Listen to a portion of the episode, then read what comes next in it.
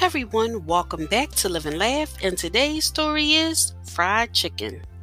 Once there was an older man who who was broke, living in a tiny house and owned a beat-up car.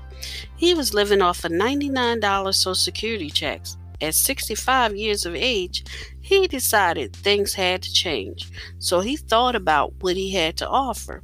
His friends raved about his chicken recipe, so he decided that this was his best shot at making a change. He left Kentucky and traveled to different states to try to sell his recipe. He told restaurant owners that he had mouth-watering chicken recipe. He offered the recipe to them for free, just asking for a small percentage on the item sold. Sounds like a good deal, right? Unfortunately, not to most of the restaurants. He heard no over a thousand times. Even after all those rejections, he didn't give up. He believed his chicken recipe was something special.